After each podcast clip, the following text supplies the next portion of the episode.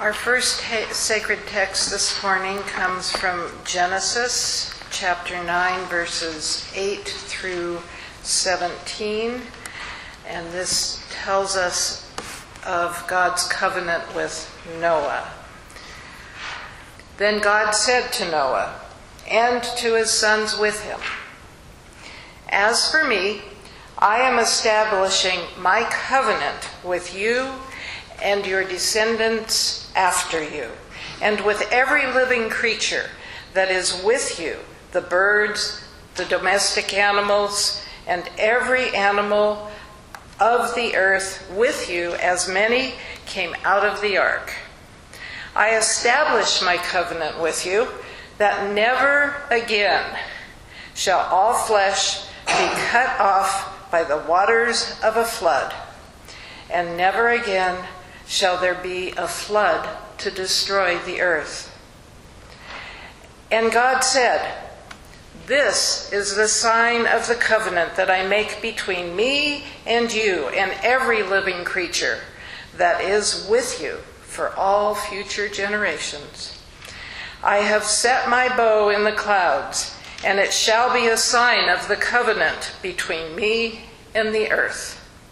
When I bring clouds over the earth, and the bow is seen in the clouds, I will remember my covenant that is between me and you and every living creature of all flesh. And the waters shall never again become a flood to destroy all flesh. God said to Noah, This is the sign of the covenant that I have established between me and all flesh that is on the earth.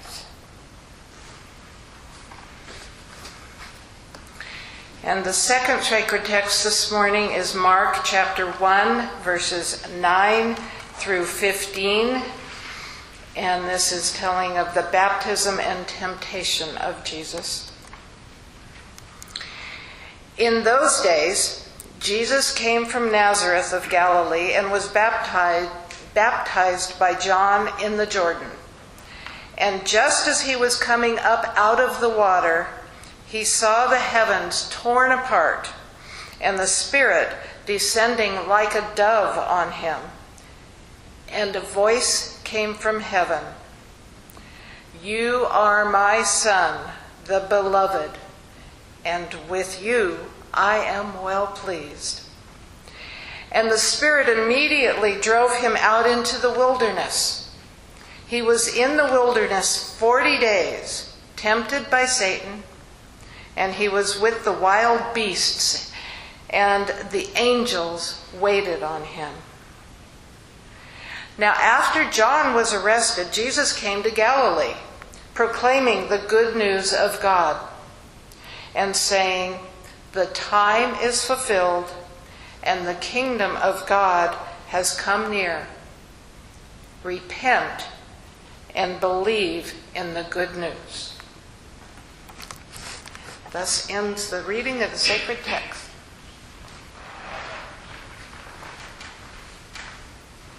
This is the first Sunday of Lent. I don't think I mentioned that before, but um, it's it's the beginning of a, a season of reflection, focus, discipline, reconsideration, evaluation.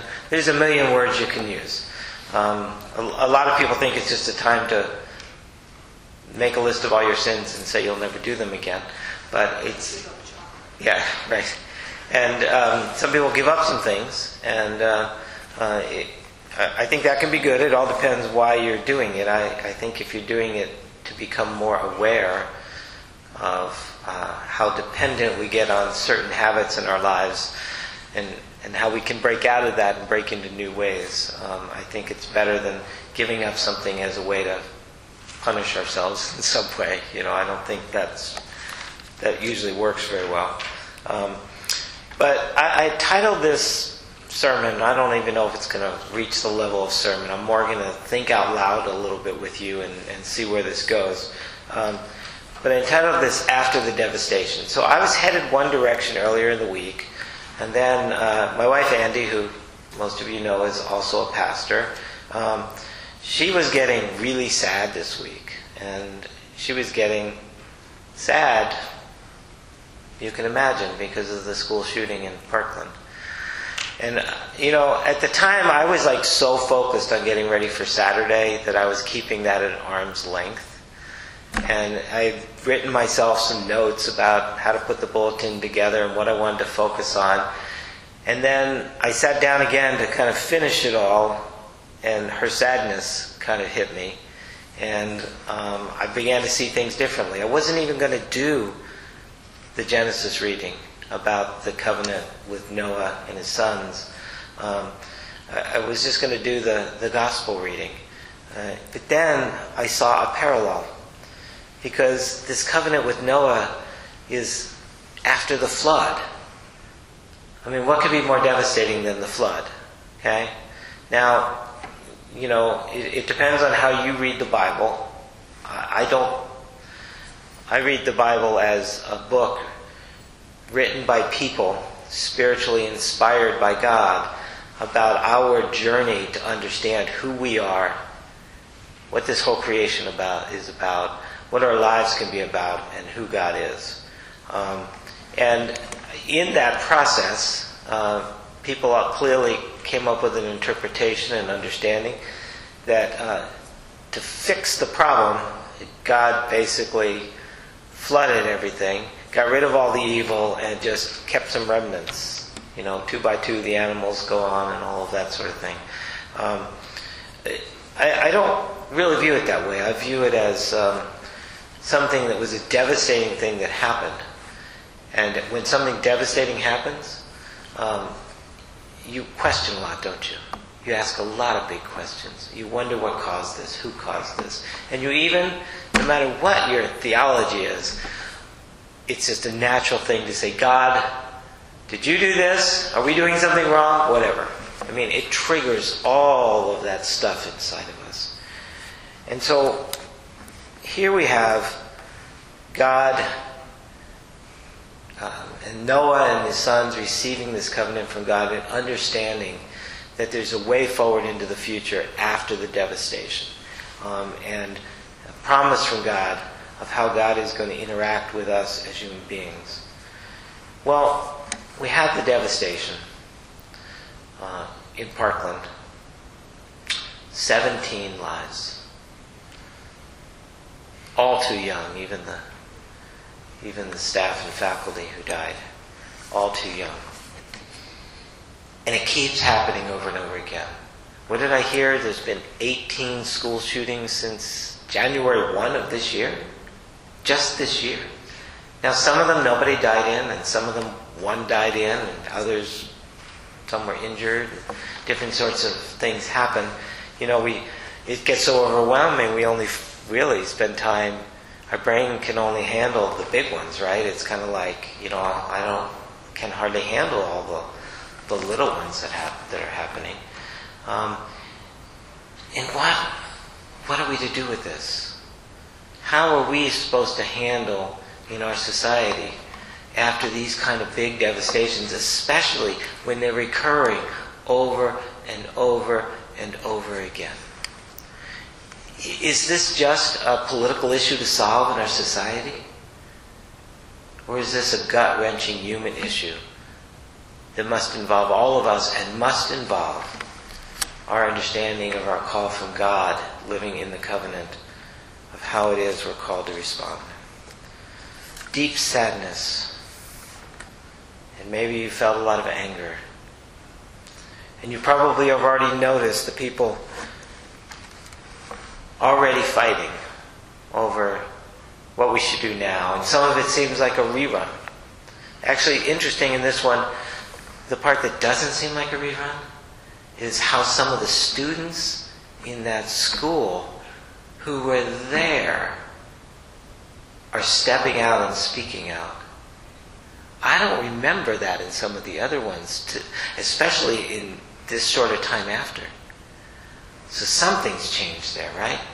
Something is happening in our midst. Something's stirring up after devastation devastation, devastation. Now,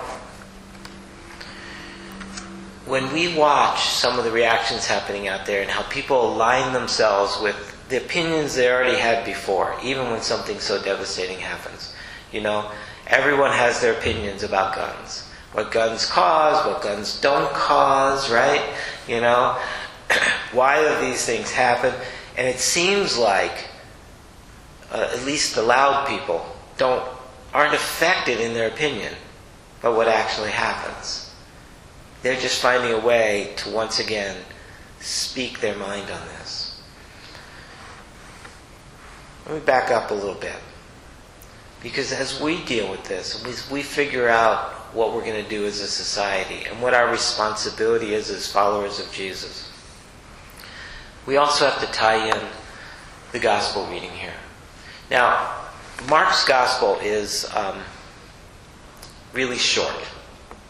So some of the other Gospels, uh, when Jesus is sent out into the wilderness um, for those 40 days, we get a lot of detail. We get the list of everything that tempted him and all of those sorts of things. Here we don't, we, we, we don't get any of that, do we? we it, it's real short. In fact, from verse 9 through verse 15, we have Jesus baptized, um, being told that, um, you know, that he's my son from God's voice in heaven, beloved, you're well pleased.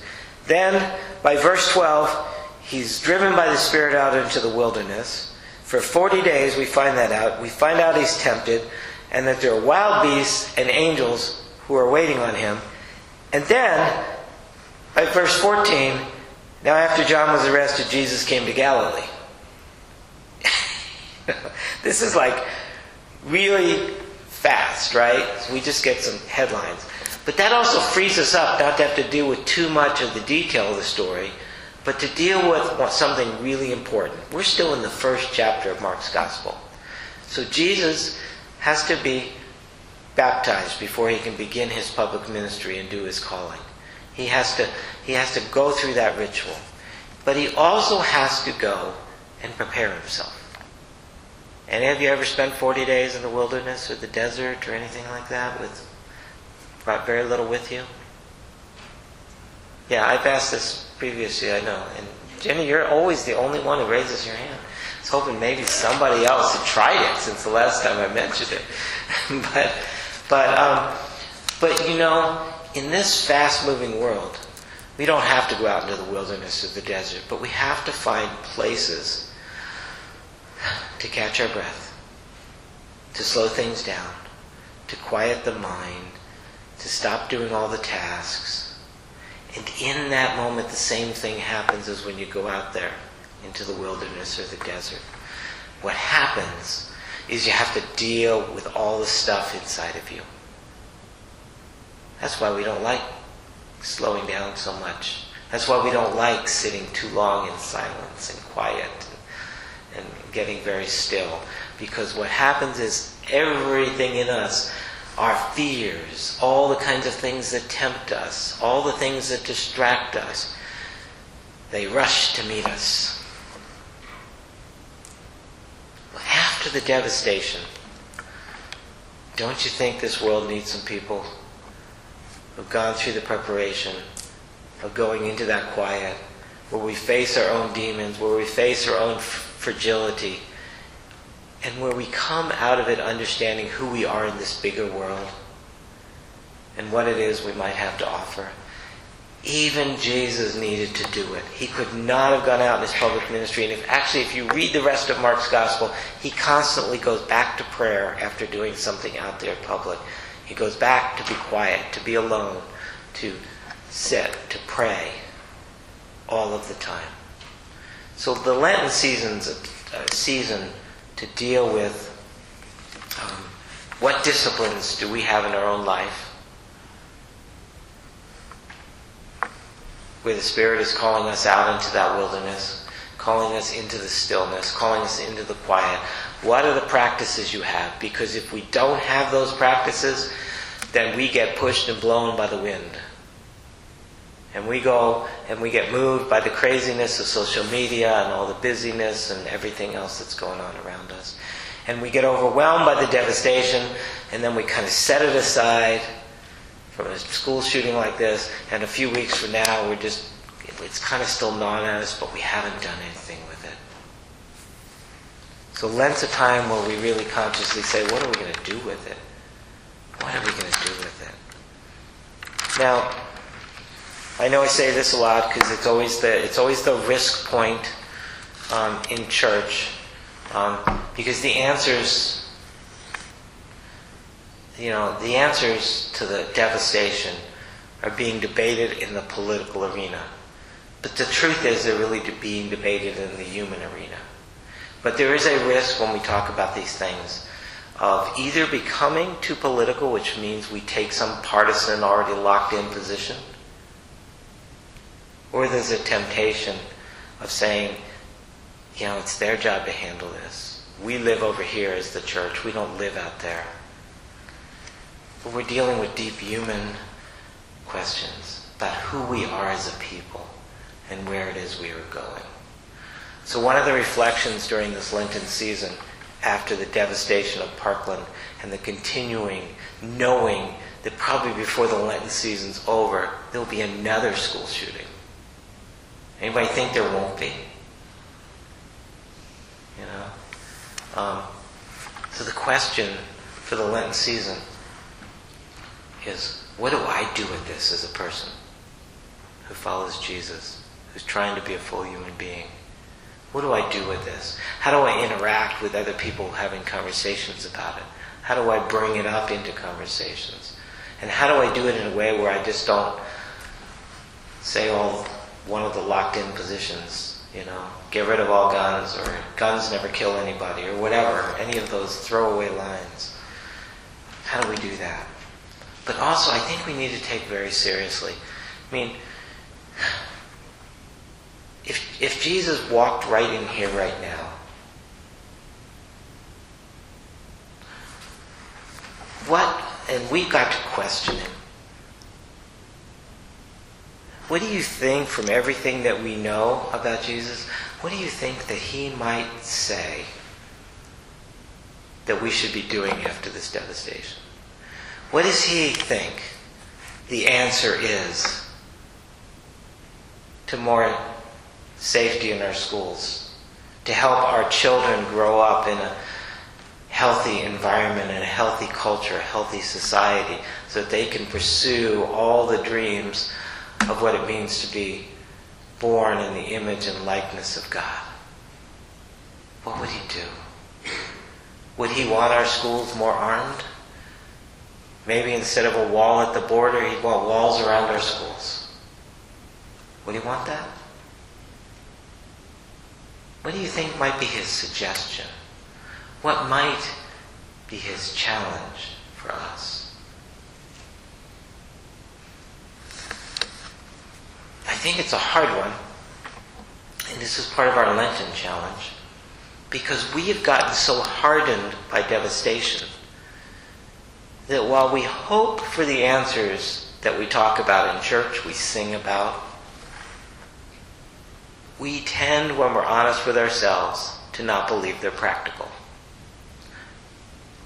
Who here actually believes that we could go out there and say, um, for example, some of the teachings we have in church is that we're unconditionally loved by God. And that the fundamental problem that causes these kind of devastations is people who are broken and sometimes been broken by other broken people and that we need to invest ourselves in helping every person understand that they're unconditionally loved by God. Are you willing to go before some legislative body and say this is the answer to school shootings? Where you might even laugh yourself out of the room and say, well, that's the dream, but nothing practical there. Part of the Lenten season is getting ourselves called back to understanding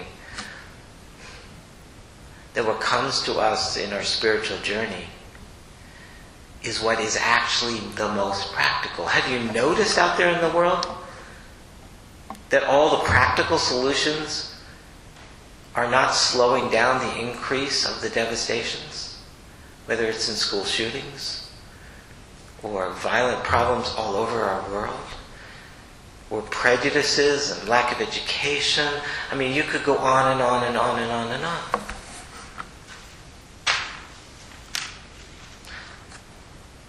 On Martin Luther King weekend, I didn't even realize this at the time, but I preached about how Martin Luther King talked in the last year of his life about the three evils of our society. And it was structural racism, poverty, and uh, extreme militarism. It is 50 years now since he called for the Poor People's Campaign that grew out of transformative time in his life when he realized that overcoming through the civil rights movement prejudice against African Americans was not going to be enough, that all the injustices are linked together systematically. And so he named these three evils and he called for a poor people's campaign where we would deal with the variety of issues that cause people to be poor and disadvantaged in our society. And now, 50 years later, they're renewing a Poor People's Campaign, and they're adding a fourth issue to it ecological devastation. Um, and you're going to hear more about that coming up, but Reverend William Barber, African American um, Baptist pastor, uh, has been one of the leaders in getting this movement started, and every state has got organization happening around this sort of thing. But this is an attempt. This is an attempt because it comes out of um, people of faith saying we have to do something. We can't just sit around. We have to respond and we have to understand that these issues politically are all being dealt with separately. But you know what? The same people are being pushed down over and over again into more poverty, to more disadvantage, to in, under the oppression of more violence. And it has to stop. So, this world survived this devastating flood. And a covenant with Noah and his sons, really a covenant with all humanity, was renewed. What can we do as people of faith? What can we do as a church to be part of the renewal of that covenant again? To change how we're dealing with the devastations that are happening all around us. And the people who are sad and angry, but most directly affected by it. What would Jesus do? What would he say right now if he just walked out of his 40 days in the wilderness from that reflective place? What would he call us to do? How would he call us to prepare? I don't have the answer. But if we don't start taking that question seriously, and we'll know we take it seriously because when we take it seriously, the patterns of our lives will change. We won't do the same things over and over again. We will do something different. We will chart a different path. So, this Lenten season, take some time, make some decisions. What will you do to chart a different course?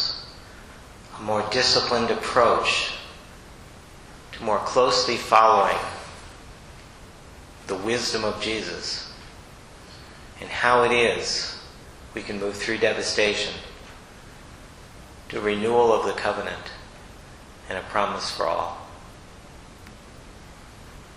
Amen.